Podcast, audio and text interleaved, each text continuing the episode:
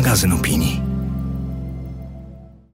Nie zawsze są to formy takie bardzo opresyjne, typu ty kaszalocie, ty świnio, ty słoniu, ty krowo, prawda? To są takie bardzo mocne odzywki, które łatwiej nawet jest przyjąć. Gorzej jest przyjąć taką fatfobię szytą jedwabnymi nićmi. Ratownicy nie mogli go znieść, więc wezwano najpierw platformę strażacką, żeby go z drugiego piętra znieść, a potem się okazało, że na sorze nie było tomografu, który by objął kołnierzem jego duże ciało, więc zawieziono go do zoo. No i lekarka to skwitowała, takie małe słoniątko. To są, wydawałoby się, takie rzeczy nie wprost, niby nie brutalne, ale jakby wejść w buty tego chłopaka, mieć odrobinę empatii i sobie pomyśleć, przecież on to słyszy. Jak można go nazywać małym słoniątkiem? Otyłość to choroba nie tylko ciała, ale duszy i serca. O tym, przez jakie piekło przechodzą osoby walczące z nadwagą, o fatfobii, łejtyzmie i o badaniach nad skutecznym lekiem na otyłość będę rozmawiać w dzisiejszym 24 odcinku podcastu Jak naprawić przyszłość?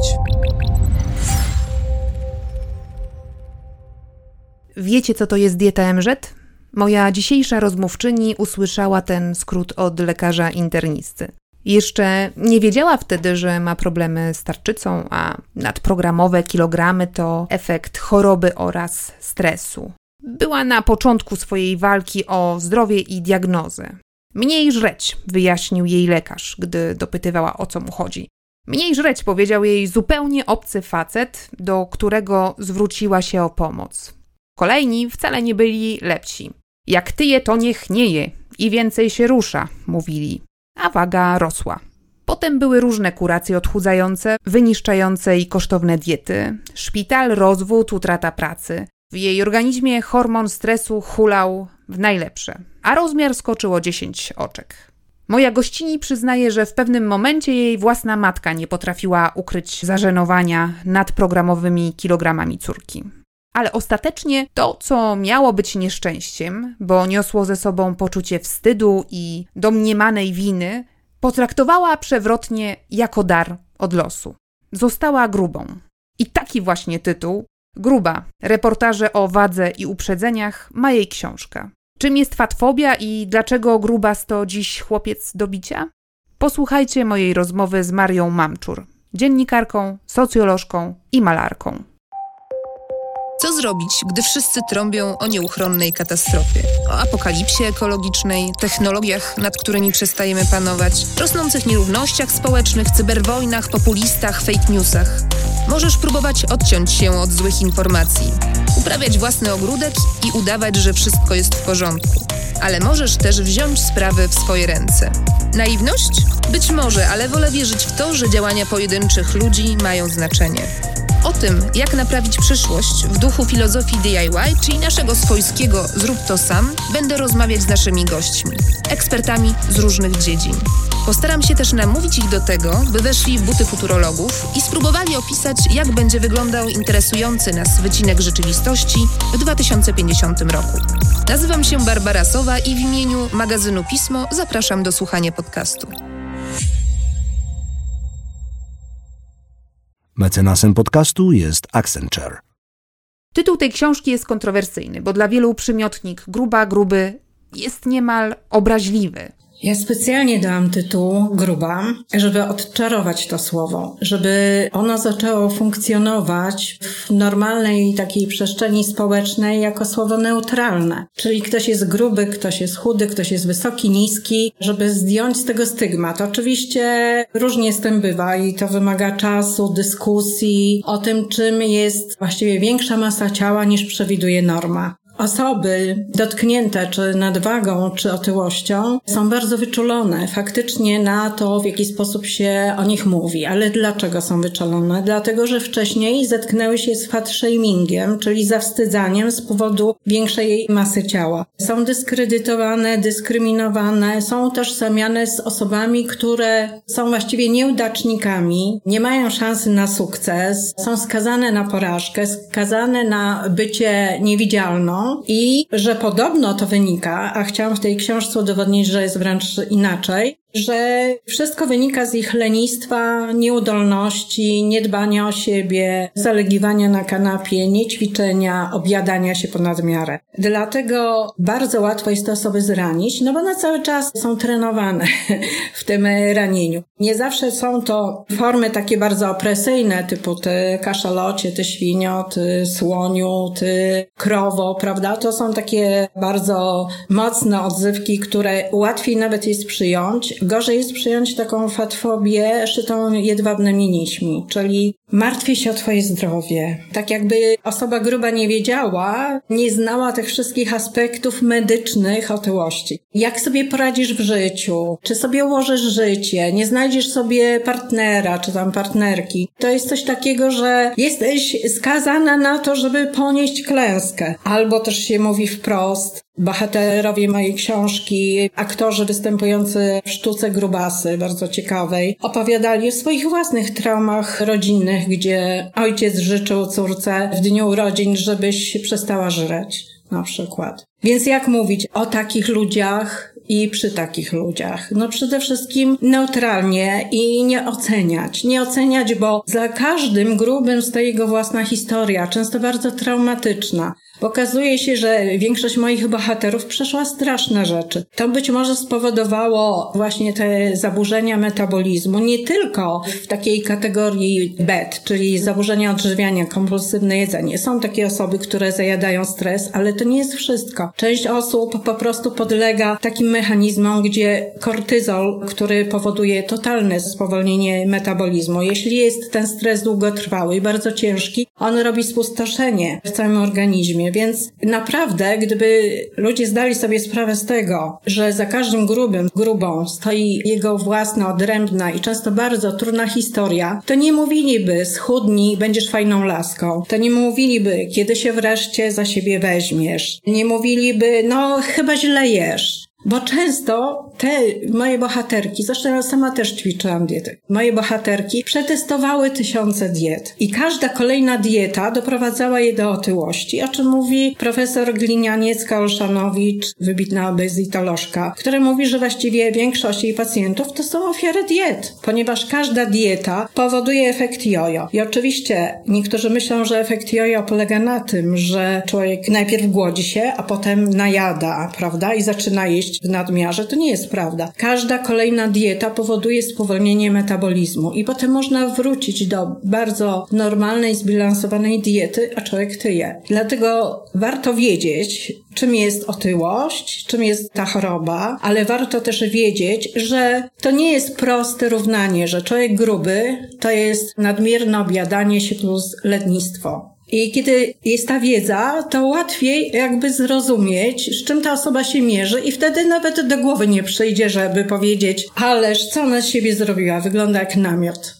Bardzo fajne zdanie pada w Twojej książce, wypowiedziane przez jedną z bohaterek, która powiedziała, że otyłość to choroba serca i duszy bardziej niż ciała. Jakie są te przyczyny otyłości? Co dzisiaj wiemy, jeśli chodzi o przyczyny otyłości i z medycznego punktu widzenia, i z psychologicznego? Jak to wygląda? Tych aspektów jest bardzo dużo, bo z medycznego punktu widzenia do tej pory odkryto 52 czynniki rozwoju otyłości. I ta wiedza się poszerza. To znaczy, ja wiem o 52, kiedy pisałam tę książkę, a podejrzewam, że odkrywają kolejne. Więc w tych przyczynach medycznych otyłości to są bardzo różne aspekty, bo to jest otyłość pierwotna, która może wynikać faktycznie ze spożywania nadmiernej liczby kalorii i nie spalania tych kalorii, prawda, w odpowiedni sposób. Ale są też mechanizmy dotyczące otyłości wtórnej, która jest wynikiem chorób, zaburzeń metabolizmu, gdzie po prostu otyłość towarzyszy różnym schorzeniom i często człowiek zupełnie nie ma wpływu na to, że jego metabolizm jest tak leniwy i tak potworny, że jak mówią, tyje się od wody. Kolejna rzecz jest taka, ja już nie będę wymieniać tych wszystkich chorób, bo ich jest strasznie dużo, prawda? To są różne zaburzenia hormonalne, też problemy, choroby psychiczne leczone neuroleptykami, które powodują też takie mechanizmy w metabolizmie, że, prawda, ta otyłość się rozpędza. To są choroby przysadki mózgowej, kory nadnerczy. To jest długotrwały stres, który powoduje właśnie niewydolność kory nadnerczy. To jest również trauma. To może być tak, że człowiek przeżywa traumę, a jedzenie jedzenie jest najłatwiej dostępnym, najbardziej podręcznym takim substytutem opieki, czułości. Ewolucjoniści w ogóle nawiązują nawet do tych takich archetypicznych zachowań, gdzie po prostu dziecko, które się pierś matki uspokaja się, czyli spożywamy coś i się uspokajamy, bo to pobudza ośrodek nagrody w mózgu i może zresztą uzależniać. Niektórzy są uzależnieni od jedzenia i nieraz nawet w takich, prawda, filmach amerykańskich pokazuje się, że osoba przeżywa jakiś dramat i topi łzy w lodach, je te lody, prawda, i się pociesza. Ale to jest tylko jeden z mechanizmów. Inny jest taki, że właśnie jest ten wyrzut adrenaliny i kortyzolu. Kortyzol to jest hormon stresu, który powoduje, że człowiek nastawia się na walkę i na przetrwanie. I on wtedy jakby też nastawia się na magazynowanie energii. Jeśli ten kortyzol buja tak sobie w organizmie, bo ten stres jest przewlekły, to momentalnie, prawda, to obniża metabolizm i są z tego powodu problemy. Zresztą potem znowu też to jest kolejna rzecz, bo to są naczynia połączone, że kortyzol szaleje, uszkadza najpierw nadnercza, potem tarczycę, prawda? Tarczyca staje się niewydolna, niewydolność tarczycy również jest takim obciążeniem dla metabolizmu. Więc y, psychika, stres, depresja, to wszystko odbija się na ludziach. Ja dzisiaj czytałam wpis takiego bardzo sympatycznego krytyka literackiego, którego znam właściwie z okazji napisania tej książki, bo on napisał recenzję i tak się widzimy na Facebooku. I on napisał, że dla niego Dzień Ojca jest dniem zawsze bardzo dramatycznym, że kiedy miał 8 lat, wrócił ze szkoły, pierwszy wszedł do mieszkania i znalazł ojca wiszącego na sznurku. On nie wiedział, czym jest depresja, był małym dzieckiem i to była jego wielka trauma. I tak sobie pomyślałam, bo on pisząc o mojej książce, bardzo się z nią identyfikował, ponieważ sam też ma kłopoty z duszą. Czy jego trauma nie spowodowała takiej dalszej konsekwencji tego, że ciągle przybierał na wadze, mimo że stosował diety, trenował, uprawiał sport itd., tak itd. Tak Więc to są strasznie dalekosiężne konsekwencje. A na dodatek, jeśli ludzie, którzy mają te problemy, nie potrafią się zgłosić do terapeuty, czasami mają niewiedzę, że powinni zamknąć pewien etap, rozliczyć się z tą traumą, i po prostu radzą sobie swoimi własnymi sposobami, to bywa też tak, że z małej nadwagi hodują sobie dużą albo olbrzymią otyłość i też jest dowiedzione, że jeśli człowiek wchodzi w tę otyłość olbrzymią, czyli ma 120 kilo na przykład, on już w ogóle nie panuje nad tym, co się dzieje w jego organizmie. Bo tu znowu pojawiają się aspekty medyczne, że komórki czynne, aktywne hormonalnie znajdują się w tłuszczu. Inne komórki też hormonalnie czynne w komórkach okładzinowych żołądka wysyłają do mózgu sygnały, że człowiek nie jest najedzony. Czyli człowiek z otyłością olbrzymią może jeść, i może jeść dużo i on nie będzie czuł sytości. To jest bardzo niebezpieczny mechanizm, ale pamiętajmy, że właśnie u podłoża bardzo często są traumy, przeżycia. Mało tego, jest nieraz tak, że jeśli chodzi o osoby zajadające stres, że mają stres, zajadają stres, potem tyją i znowu z tego powodu mają stres, bo są znowu oceniani, stygmatyzowani, ośmieszani i znowu to zajadają. Rebecca Paul, taka amerykańska socjolożka z Uniwersytetu Yale, ona w swoich badaniach nawet pisze o tym, że robiono takie grupy porównawcze, czyli ludzi otyłych, którzy byli stygmatyzowani i hejtowani, wykluczani i takich, którzy mieli wsparcie w rodzinie, jakoś tam funkcjonowali. I się okazało, że te osoby, które spotykała fatfobia i weightism, po prostu szybciej umierały. I to nie dlatego, że popełniały samobójstwa, to po prostu te osoby się wycofywały z życia społecznego, przestały chodzić do lekarzy, zamykały się w sobie, no i się zaczęła taka toczyć kula śniegowa, która prowadziła do śmierci. A czym jest weightism? Weightism to jest nienawiść do większej masy ciała. I jak, jak on się przejawia? Jak w takim codziennym życiu? Gdybyś mogła podać jakieś przykłady. Tych przykładów jest masę. Wiele przykładów dostałam od Magdy Gajdy, która prowadzi fundację Odwaga na rzecz, e, pracującą na rzecz osób otyłych, ale też na przykład od Rzecznika Praw Pacjenta, gdzie po prostu weightism popycha tych agresorów do takich zachowań, które są nawet niebezpieczne dla życia i zdrowia ludzi otyłych. To może być napaść czynna, to to jest wypchanie z autobusu, na przykład osoby grubszej, zresztą notabene mojej koleżanki, dziennikarki, która po leczeniu hormonalnym i sterydowym nowotworów, najpierw piersi, potem jajnika, po prostu nie mogła zapanować nad tyciem. To są takie sytuacje, gdzie na przykład pogotowie ratownicy zabierają osobę z ostrym bólem brzucha i kładą ją na tej desce, na której się transportuje chorych na łóżko. Ona krzyczy, płacze, mówi, że strasznie jej twardo, że strasznie niewygodnie, ale kto by się grubą przejmował. I potem dopiero po kilku dniach się okazało, że na cały czas leży na tej twardej desce, ale nikogo to nie obchodzi. Albo ta historia, którą opowiedziała mi lekarka z Soru, gdzie wezwano pogotowie do młodego chłopaka, który miał otyłość olbrzymią, ważył około 200 kilo. Mieszkał na Starej Pradze, miał ostry ból brzucha, czyli taką sytuację, która wymagała interwencji prawdopodobnie chirurgicznej. Ratownicy nie mogli go znieść, więc wezwano najpierw platformę strażacką, żeby go z drugiego piętra znieść, a potem się okazało, że na sorze nie było tomografu, który by objął kołnierzem jego duże ciało, więc zawieziono go do zoo. No i lekarka to skwitowała, takie małe słoniątko. To są, wydawałoby się, takie rzeczy nie wprost, niby nie brutalne, ale jakby wejść w buty tego chłopaka, mieć odrobinę empatii i sobie pomyśleć, przecież on to słyszy.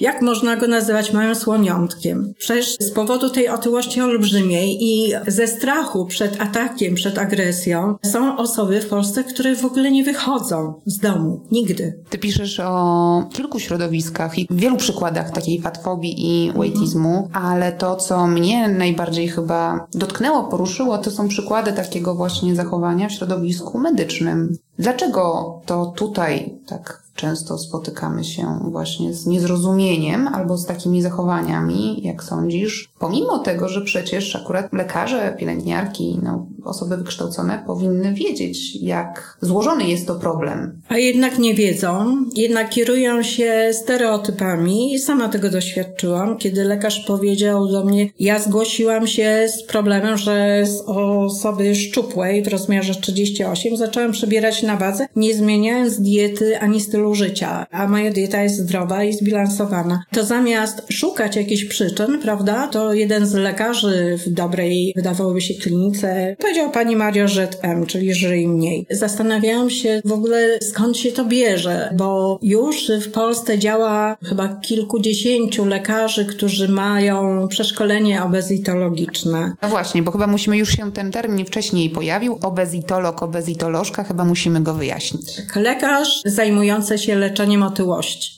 Ile takich lekarzy w Polsce jest? Ja w tej chwili nie wiem, bo to się zmienia, ponieważ nie ma u nas specjalizacji. Ministerstwo Zdrowia na razie nie widzi takiej potrzeby, mimo że 54% społeczeństwa ma nadwagę lub otyłość, czyli większość. Natomiast jest polskie leczenie otyłości, które robi szkolenia dla lekarzy. Wydało też obezitologię kliniczną, bardzo dogłębną, że tak powiem. I gdyby lekarze naprawdę chcieli się tym problemem zająć, to by sięgnęli, ale sądzę, że przy frustracji środowiska medycznego, przy tym, że właściwie ciągle mają za mało czasu pracując na kilku etatach, przy takich stereotypach upowszechnionych bardzo głęboko, ciągle widzą w pacjentach, którzy przychodzą do nich, osoby otyłe, które same sobie są winne. To przerzucanie winy jest w ogóle fatalne. W ogóle jak można winić pacjenta, że jest otyły? Tak jak czy można winić pacjenta, który ma raka i doszukiwać się, że palił albo nie dbał o siebie i stygmatyzować go z tego powodu. To jakby jest odwrócenie sytuacji. Poza tym nawet jedna z bohaterek mojej książki ostatnio wczoraj przysłała mi link, taki plakat i taką kampanię Głównego Inspektoratu Sanitarnego, żeby walczyć z otyłością, że otyłość to jest choroba, ale oczywiście były już tam takie schematy, żeby zmienić jadłospis, co nie, nie do końca się sprawdza. Żeby zmienić jadłospis, żeby zacząć się ruszać. Co ciekawe, to się zmieniło. Mam nadzieję, że też częściowo książka w tym zadziała, że pojawił się taki wątek nie oceniać, nie dokuczać, nie wyśmiewać osób, które zmagają się z otyłością. Ale, jest jedno ale, na tym plakacie Jak myślisz, kto jest na tym plakacie?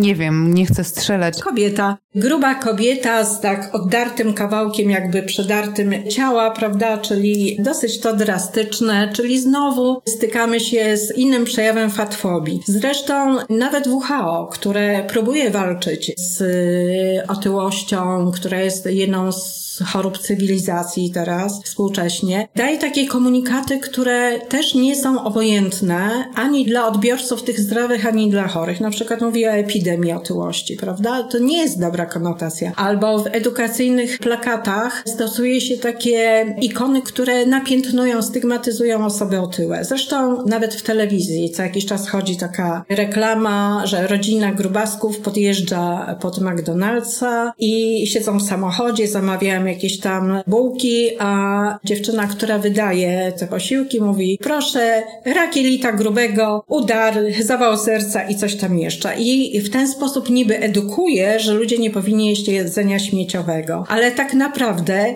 jest jakiś procent, oczywiście, ludzi, którzy jedzą jedzenie śmieciowe, bo nie są świadomi, natomiast bardzo duża część, wszystko się wsadza do jednego worka, to są ludzie bardzo świadomi. Tacy, którzy mają swojego trenera, ćwiczą, mają dietę, dobrze wiedzą o tym, czym jest choroba otyłości i po prostu mówienie im e, takich rzeczy powoduje, że za tym idą ci wszyscy, którzy chcą hejtować, mówią, no tak, no tak, żarło się ponad miarę. I potem są takie sytuacje, że w, w gabinetach lekarskich to też mnie strasznie uderzyło i to był przykład podany przez Rzecznika Praw Pacjenta, że 25-letnia dziewczyna zgłosiła się do ginekologa z prośbą o receptę na pigułkę antykoncepcyjną, ponieważ powiedziała, jestem w tym związku, nie chcę mieć jeszcze dziecka. I ten spojrzał na nią, tak nie słuchał tego, że ona powiedziała, że jest w związku. I tak spojrzał i mówi, ja pani nie przepiszę tabletki, takiej świni nikt nie ruszy. Wiele takich przykładów w Twojej książce pada, które mam wrażenie, że no, nie mieszczą mi się w głowie. Tak, ale to, to nie są wysane z palca, one są napisane na podstawie skarg. Bardzo dużo osób z nadwagą czy otyłych rezygnuje w ogóle z korzystania z opieki medycznej, bo się boi tej stygmatyzacji, boi się tej fatfobii. Nie chce słyszeć, jeśli dziewczyna idzie z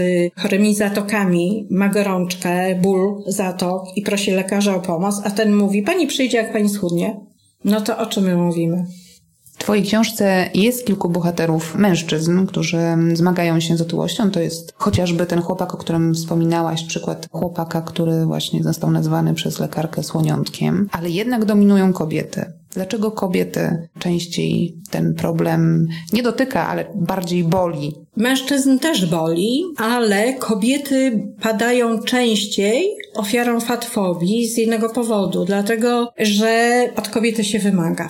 Mężczyzna, jak jest trochę grubszy, no nie mówimy już o otyłości olbrzymiej, bo wtedy wszyscy są, prawda, hejtowani ludzie z otyłością olbrzymią, ale jest taki grubszy pan, ma jakiś sukces zawodowy, ma pieniądze i tak dalej i nagle jakoś łagodniej się na niego patrzy, stosuje się inne nazwy nawet, to, to jest misio, to jest jakiś tam, prawda, a y, kobiety ocenia się jednoznacznie. To jest związane z pewnym patriarchalnym sposobem patrzenia na kobiety, czyli kobiety mają być dodatkiem do mężczyzny, kobieta ma być jego wizytówką, kobieta ma być szczupła, ale nie tylko szczupła, ma mieć wytrenowane, wyrzeźbione ciało, ma być wiecznie młoda i bogata, prawda? I to jest taki synonim sukcesu. Rene Engel, pisząc Obsesję Piękna i badając swoje pacjentki, bo ona jest psycholożką i zajmuje się też aspektami otyłości, zauważyła, że jej klientki mówiły tak, wolę wpaść pod ciężarówkę niż przytyć 4 kilo. Czyli jaka to silna opresja związana z kultem pięknego ciała dotyka wszystkie kobiety. One są zdecydowane katować się dietami, różnymi zabiegami, ale przecież trafiłam na takie, które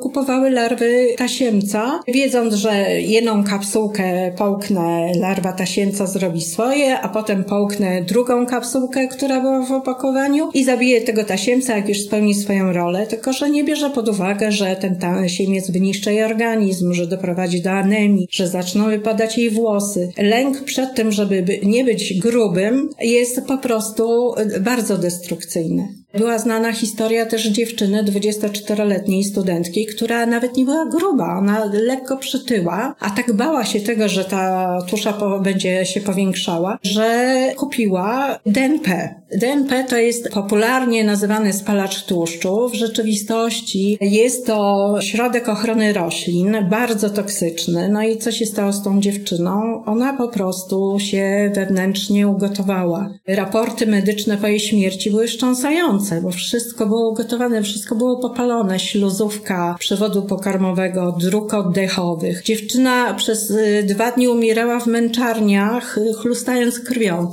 No bo to, to, o czym ty mówisz, to jest oczywiście pokłosie też kanonu piękna, który tak. dzisiaj funkcjonuje, który jest e, no, bardzo daleki od tego, co widzimy na co dzień, tak? To jest, tak. jest właściwie nieosiągalne. Tak. Czy mamy szansę, czy jest szansa, żeby ten kanon piękna się zmienił? Bo ja widzę w tym bardzo duży problem i też widzę jakąś nadzieję na przyszłość. No, w tym podcaście dużo mówimy o przyszłości, więc trochę do tej przyszłości chciałabym przeskoczyć. To zależy, czyje interesy bierzemy pod uwagę. Bo jeśli bierzemy pod uwagę interesy przemysłu fitnessowego, suplementów diety, gabinetów medycyny estetycznej, to ta grupa e, społeczna będzie zainteresowana tym, żeby napędzać fatfobię i fat shaming, bo im bardziej wszyscy będą bali się tego, żeby nie przekroczyć pewnej granicy, tym lepiej, bo to jest maszynka do zarabiania pieniędzy i stąd te metamorfozy, stąd blogi, na których się pisze, pisze bezpośrednio do kobiet róż dupę z kanapy za przeproszeniem albo przestań jeść wiadro frytek i tak dalej. Więc ta grupa nigdy nie pozwoli, żebyśmy w ogóle przestali sobie z tego robić, e, prawda, jakiś problem. Natomiast jest coraz większa grupa ludzi, e, ruch, który się pojawił i się rozwija, ciało pozytywności. I tutaj uprzedzam, że oskarżanie tego ruchu o to, że promuje otyłość jest totalnym absurdem. No właśnie, bo to jest chyba jedna z, jeden z najczęstszych najczęstszych argumentów, które się pojawia. Ja nie ukrywam, że nawet w weekend miałam taką dyskusję w gronie przyjaciół i zeszło nam na temat e, body positive i jeden z moich przyjaciół powiedział, no ale przecież to jest promowanie otyłości, to w ogóle to jest coś, jakieś wynaturzenie. Przecież my nie możemy pozwolić na to, żeby znormalizować taki, a nie inny styl życia, bo dzieciaki, bo to już się od małego dzieciaki nie wiedzą nawet jak jeść zdrowo i jak prowadzić zdrowy tryb życia. Czy dzieciaki będą się uczyły od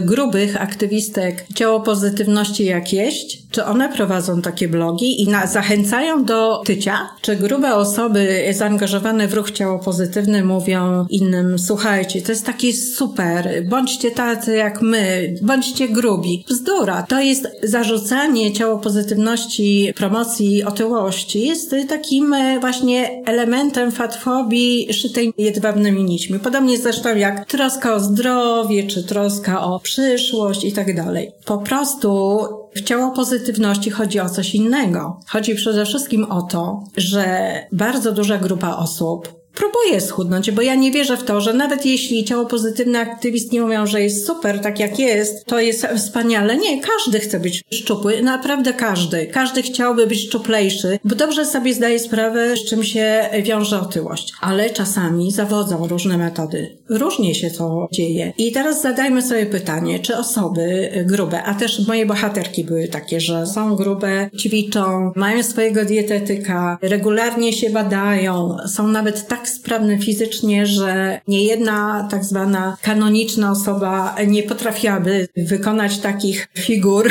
przed obiektywem artysty fotografika, o którym też piszę. Także co one mają sobą zrobić? One mają schować się tak, jak chce reszta społeczeństwa, albo przyznać, że to jest racja, że społeczeństwo dzieli się na tych, którzy osiągnęli sukces i osiągną, albo na tych nieudaczników i zaliczyć się do tych nieudaczników, skoro mają masę innych rzeczy do zaoferowania, co mają zrobić? Mogą powiedzieć tak, jestem wystarczająca i nawet pokazać ten środkowy palec reszcie społeczeństwa, które mówi nie jesteś. Dlaczego nie jesteś? Dlaczego nie mam się cieszyć życiem? Każdy człowiek, taką mamy cywilizację, że każdy teraz dąży do swojego osobistego szczęścia. Dlaczego im odbierać prawo do godności, do szczęścia, do takich rzeczy, które są normalne? Amerykańska fotografka, na początku książki o niej pisze, profesorka z Akademii Sztuk Pięknych w Nowym Jorku, zrobiła taką sesję zdjęciową, gdzie fotografowała grubą osobę w różnych sytuacjach wydawałoby się neutralnych, czyli siedzi na schodach hiszpańskich, czeka na autobus w Nowym Jorku i sobie je małego loda z kubeczka, stoi w kolejce do przymierzalni z podkoszulkiem, idzie gdzieś na plażę. To są neutralne sytuacje i wydawałoby się, że nie można się przyczepić, no ale można było się, bo ta osoba była gruba. Ona sfotografowała reakcje ludzi, takie obcinające spojrzenia, czasami ironiczny śmiech, czasami szyderstwo, wręcz to było widoczne. I jeszcze co ciekawe,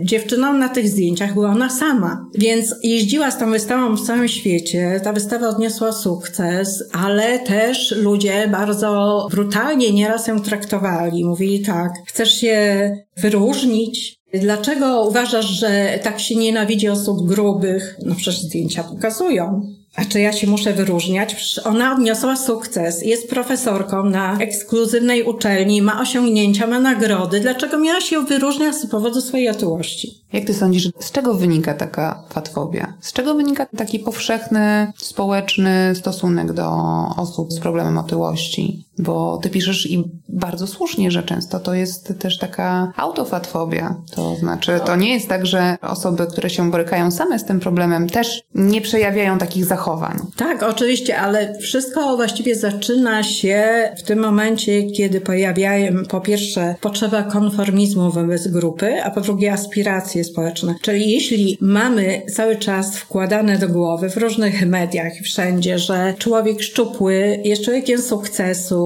jest zdrowy, będzie dłużej żył, będzie dłużej młody i inaczej go traktują, prawda? Więc większość ludzi aspiruje jakby do, do tego, co jest wyżej. To jest jedna rzecz, a aspirując będą się identyfikowali z tymi, którzy uważają, że te kanony są właściwe. Inna rzecz, to już sięgnęłam w książce do Henry'ego Teifela, mm, socjologa polskiego pochodzenia, który mm, w Cambridge prowadził badania, to był ewolucjonista, który zauważył ciekawą rzecz. Wyodrębnił grupy na podstawie rzutu monetą i jakichś przypadkowych czynników. I bardzo szybko zauważył, że ludzie, którzy przynależeli do jednej grupy, identyfikowali się ze sobą, a tych z zewnątrz postrzegali gorzej. I to samo się dzieje z ludźmi otyłymi, czyli ci, którzy aspirują czy identyfikują się z tą grupą sukcesu, będą postrzegali grubych jako podobnych w swojej masie, a to z kolei prowadzi do takiego umocnienia się wszystkich tych stereotypów dotyczących grubości. Nie chce się wnikać w to, jakie są przyczyny, nie chce się pochylić nad drugim człowiekiem, prawda? Czyli odrzuca się a priori. Kolejna rzecz to jest ten hejt w internecie. Właściwie cały świat dąży do takiej unifikacji, prawda, takiej globalizacji i wszyscy muszą tak samo. To samo jeść, to tak samo wyglądać, nosić te same ciuchy, podlegać tym samym modom yy, i wszyscy chcą przynależeć, tak, do tego świata, a z drugiej strony pojawia się frustracja, że jestem pionkiem, a nie podmiotem. No i gdzie tę podmiotowość można zdobyć? No, w taki sposób, że można przyciągnąć czyjąś uwagę, można zatrzymać kogoś, można sprawić, że ktoś poczuje się gorszy, a zwłaszcza, że się nic nie ryzykuje, bo ciągle to jest anonim. Jeśli chodzi o e, tę wewnętrzną fatfobię, no to większość ludzi jej doświadcza. Także tych grubych wobec samego siebie. Bardzo trudno jest zaakceptować większe ciało wtedy, kiedy zewsząd się słyszy albo obelgi, albo ironiczne uwagi, dotyka jakiś sarkazm, czy jakieś szeptanie za plecami, czy ocenianie w taki czy inny sposób. Więc trudno jest zaakceptować swoje większe ciało i to wymaga pewnej pracy. Ale, i znowu wracamy tu do ruchów ciało pozytywnych, że one dają wsparcie że nieważne jak wyglądasz, czy masz dwie fałdki więcej, może w ogóle nie, a może masz piegi, a może masz krzywe zęby, a może masz nie takie włosy, w ogóle nie wiadomo co i nagle wrzucają to zdjęcie i ktoś im mówi, jesteś wystarczająca, jesteś wspaniała.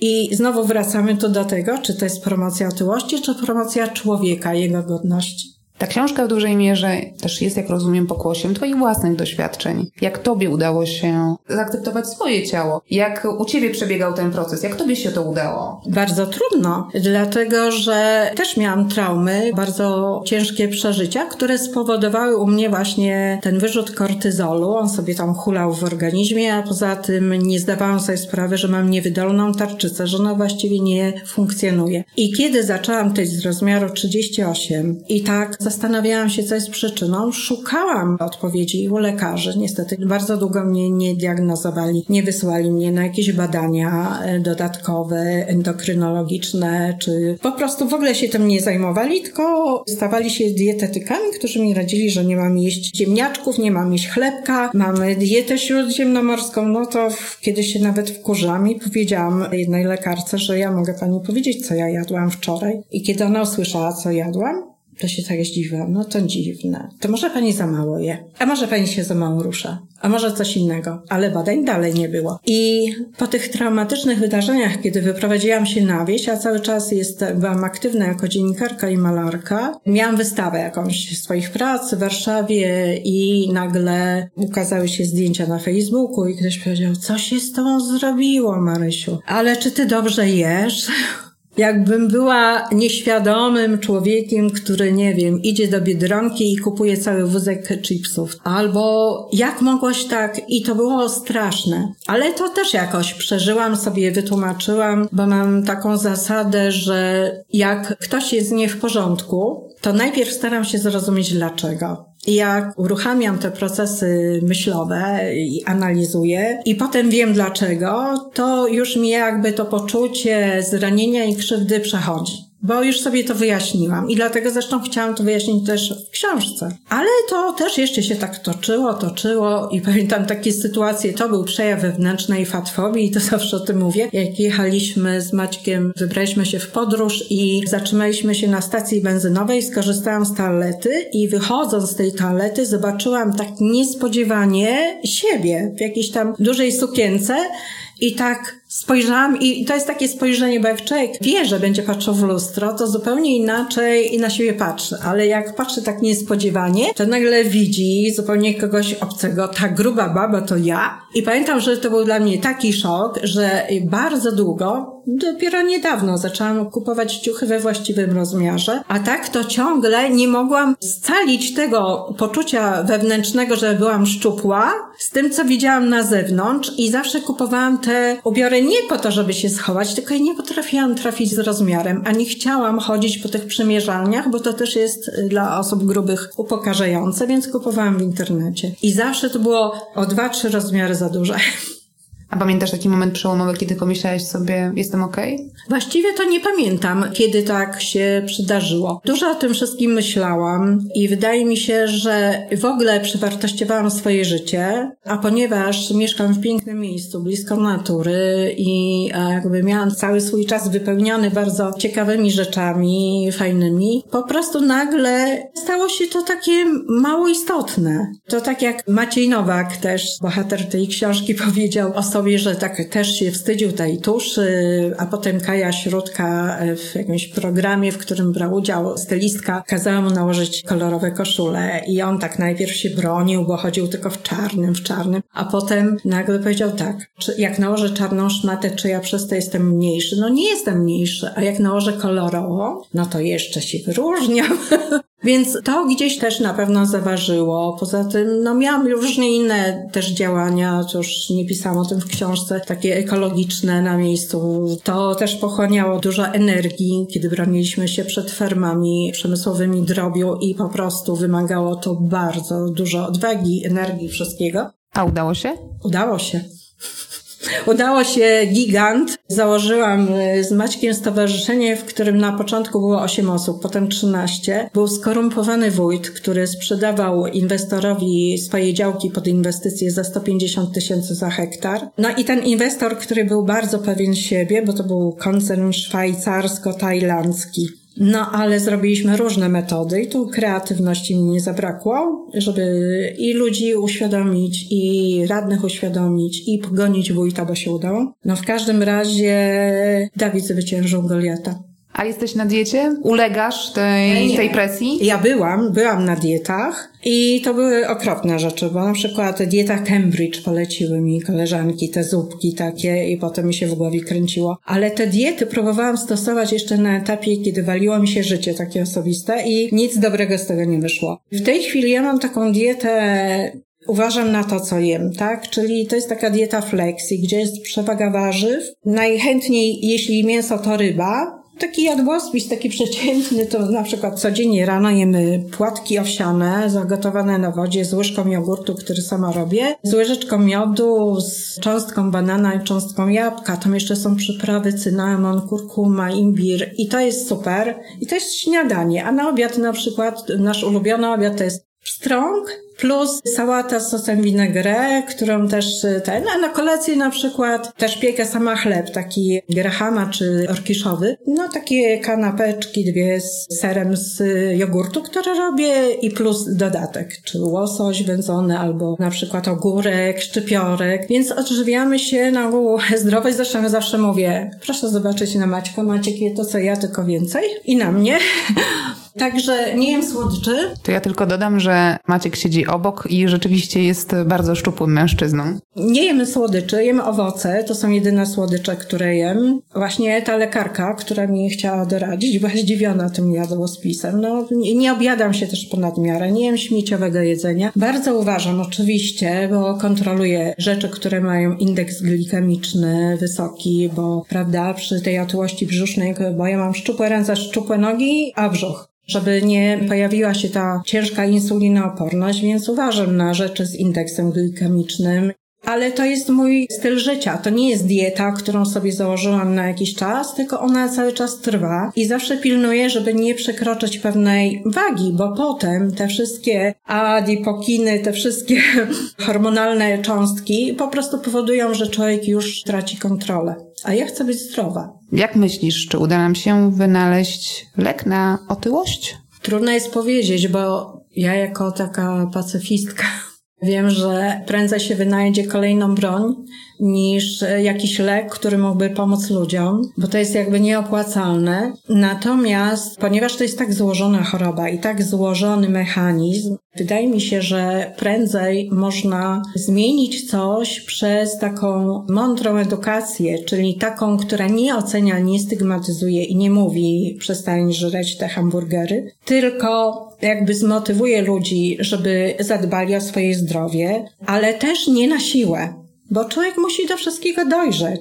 To musi jakby iść trochę dalej w szkołach, wśród rówieśników, ale też nie na zasadzie, prawda, pokaż palcem, co on sobie zrobił, bo to tak nie działa. I jakby ludzie zeszli z tych osób grubych, w ogóle nie zwracali na nich uwagi, a towarzyszyli im i pozwolili im mówić wtedy, kiedy oni chcą mówić, a nie naciskać ich na to, żeby teraz się tłumaczyli z chorób, bo to też jest taki dziwny mechanizm. Ja oczywiście piszę o tych mechanizmach biologicznych w książce, żeby ludzi ale też uważam, że nie ma sensu, żeby każdy chory nosił, prawda, plakat z napisem jestem chora na insulinooporność, czy niedoczynność tarczycy, czy zespół policystycznych jajników, czy jeszcze coś innego i dlatego tyję. Nie! Ta osoba ma prawo informacje zdrowia zachować dla siebie. Natomiast społeczeństwo chodzi o to, żeby normalnie te osoby akceptowało i dało im szansę na to, żeby żyć godnie, żeby nie, ludzie nie chowali się po kątach, żeby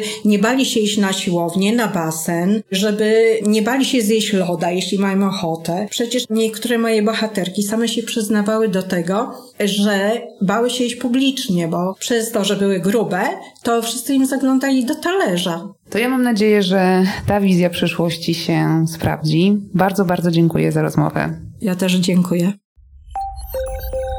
Jak naprawić przyszłość? Maria Mamczur przytacza w swojej książce wypowiedzi znajomych lekarzy, którzy zgodnie twierdzili, że komuś, kto wynajdzie lek na otyłość, będzie się należał Nobel. Tak palący to problem i tak wiele osób czeka na taki specyfik. Z szacunków WHO wynika, że otyłość dotyka ponad 800 milionów ludzi na świecie. Oj, długa jest lista farmaceutycznych wynalazków, które wzbudzały ogromne nadzieje na rozwiązanie problemu otyłości. I wciąż pojawiają się nowe. Przejrzałam ostatnie doniesienia naukowe na ten temat. Moją uwagę zwróciły informacje o leku, który nazywa się tirzepatyt. Wybaczcie, nie wiem, czy tak dokładnie wymawia się tę nazwę. Co to takiego? To nie jest tabletka, ten lek podaje się w zastrzykach, a wyniki półtorarocznej kuracji, tymże specyfikiem, były bardzo, bardzo obiecujące, bo 1250 uczestników badania klinicznego, którzy ważyli ponad 105 kg, straciło średnio po 24 kg, czyli ponad 22% masy ciała. Co ciekawe, w tak samo licznej grupie przyjmującej placebo spadek wagi wyniósł zaledwie 2 kg, no więc różnica jest jakby ogromna. Jak to właściwie działa? Lek naśladuje działania naturalnych hormonów, uwalnianych w jelitach po posiłku. Opóźniają one opróżnianie żołądka i stymulują w podwzgórzu wrażenie sytości, a to z kolei hamuje odczuwanie głodu. I choć wyniki badań klinicznych nowego leku są bardzo obiecujące, to cytowana przez tygodnik Polityka profesor Magdalena Olszanecka-Glinianowicz, prezes Polskiego Towarzystwa Badań nad Otyłością, studzi jednak emocje. To, że ktoś szybko i dużo schudnie, to nie jest właściwie cel leczenia otyłości. Bo pytanie, jak ten lek będzie działał na dłuższą metę, co się stanie z takim pacjentem za 3 czy 5 lat. Dopiero wtedy będzie można ocenić jego skuteczność. W historii mieliśmy już kilka leków na otyłość, które potem wycofywano, bo okazywało się, że są na przykład groźne dla osób z chorobami wieńcowymi albo dla tych, którzy cierpią na depresję. Poznajecie? To odgłos lodówki. Muszę Wam się przyznać, że pełna lodówka daje mi poczucie bezpieczeństwa. Otwieram ją nie tylko wtedy, kiedy jestem głodna. Czasem zaglądam tu z nudów, a czasem, gdy jest mi smutno. I oczywiście nie jestem w tym odosobniona. To nie pusty żołądek, tylko mózg, a przede wszystkim problem z układem nagrody jest najważniejszą przyczyną otyłości. Większość, bo aż 60, a niektóre badania mówią nawet o 80% chorych na otyłość, sięga po jedzenie pod wpływem emocji, a nie głodu. To niezwykle złożony i skomplikowany problem, którego na pewno nie rozwiąże nawet najbardziej skuteczna czy drastyczna dieta, zwłaszcza jeśli jest niezbilansowana i ma charakter doraźny. A tym, którzy właśnie katują się jakąś modną dietą albo przymierzają się do tego, polecam wywiad z Gillesem Yeo, z którym rozmawiał Jakub Kapiszewski z Onetu. Ten genetyk z Uniwersytetu Cambridge, autor książki o wymownym tytule Dlaczego kalorie się nie liczą, przekonuje, że nie powinniśmy nabożnie podchodzić do informacji o zawartości kalorycznej produktów, ponieważ nie mówią one całej prawdy o tym, w jaki sposób organizm zamienia żywność w energię. No już pominąwszy fakt, że są oparte na wiedzy sprzed 120 lat. Posłuchajcie. Więcej energii kosztuje nasz organizm wyciśnięcie kalorii na przykład z marchewek niż z frytek. Dlatego ważne jest, jaki rodzaj żywności wybieramy, skąd czerpiemy kalorie. Ale w czym tkwi tajemnica? Pozostańmy przy tym przykładzie, bo jest bardzo dobry. Dlaczego wyciąganie kalorii z marchewki jest bardziej pracochłonne niż w przypadku frytek? Okay, so um, w tym konkretnym przypadku powodem jest błonnik. Odpowiedź będzie oczywiście zależała od rodzaju jedzenia, które porównujemy. Dla przykładu marchewek i frytek, przy czym dla uściślenia, chodzi mi o angielskie chipsy, czyli frytki.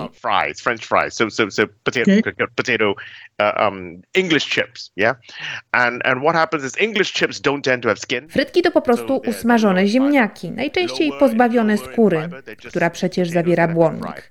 Um,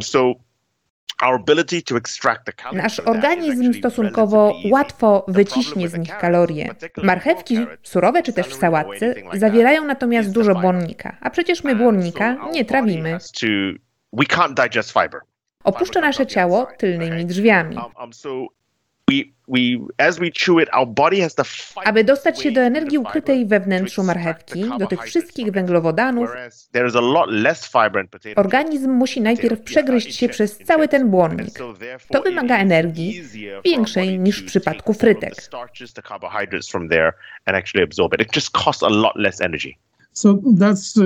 To nas prowadzi do pojęcia dostępności kalorycznej. Dokładnie. Posłużę się innym przykładem.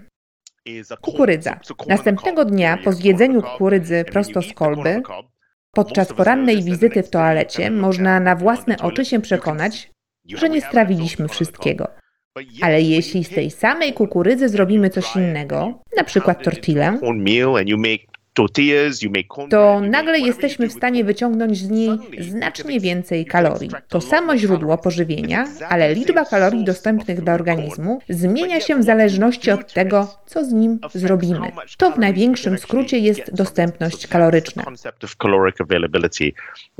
Całkowita liczba kalorii ukrytych w jedzeniu nie równa się temu, co ciało może z niego wyciągnąć. Link do rozmowy znajdziecie w opisie podcastu. Bardzo Wam mocno dziękuję za wysłuchanie tego odcinka.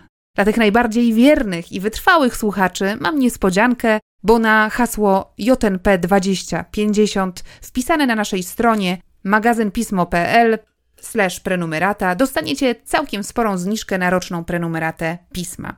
A ja już dziś zapraszam Was na kolejny odcinek mojego podcastu za miesiąc. Trzymajcie się ciepło. Do usłyszenia.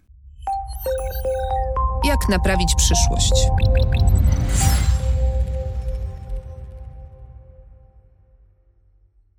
Więcej materiałów znajdziesz na stronie miesięcznika Pismo, magazyn opinii pod adresem magazynpismo.pl. Mecenasem podcastu jest Accenture.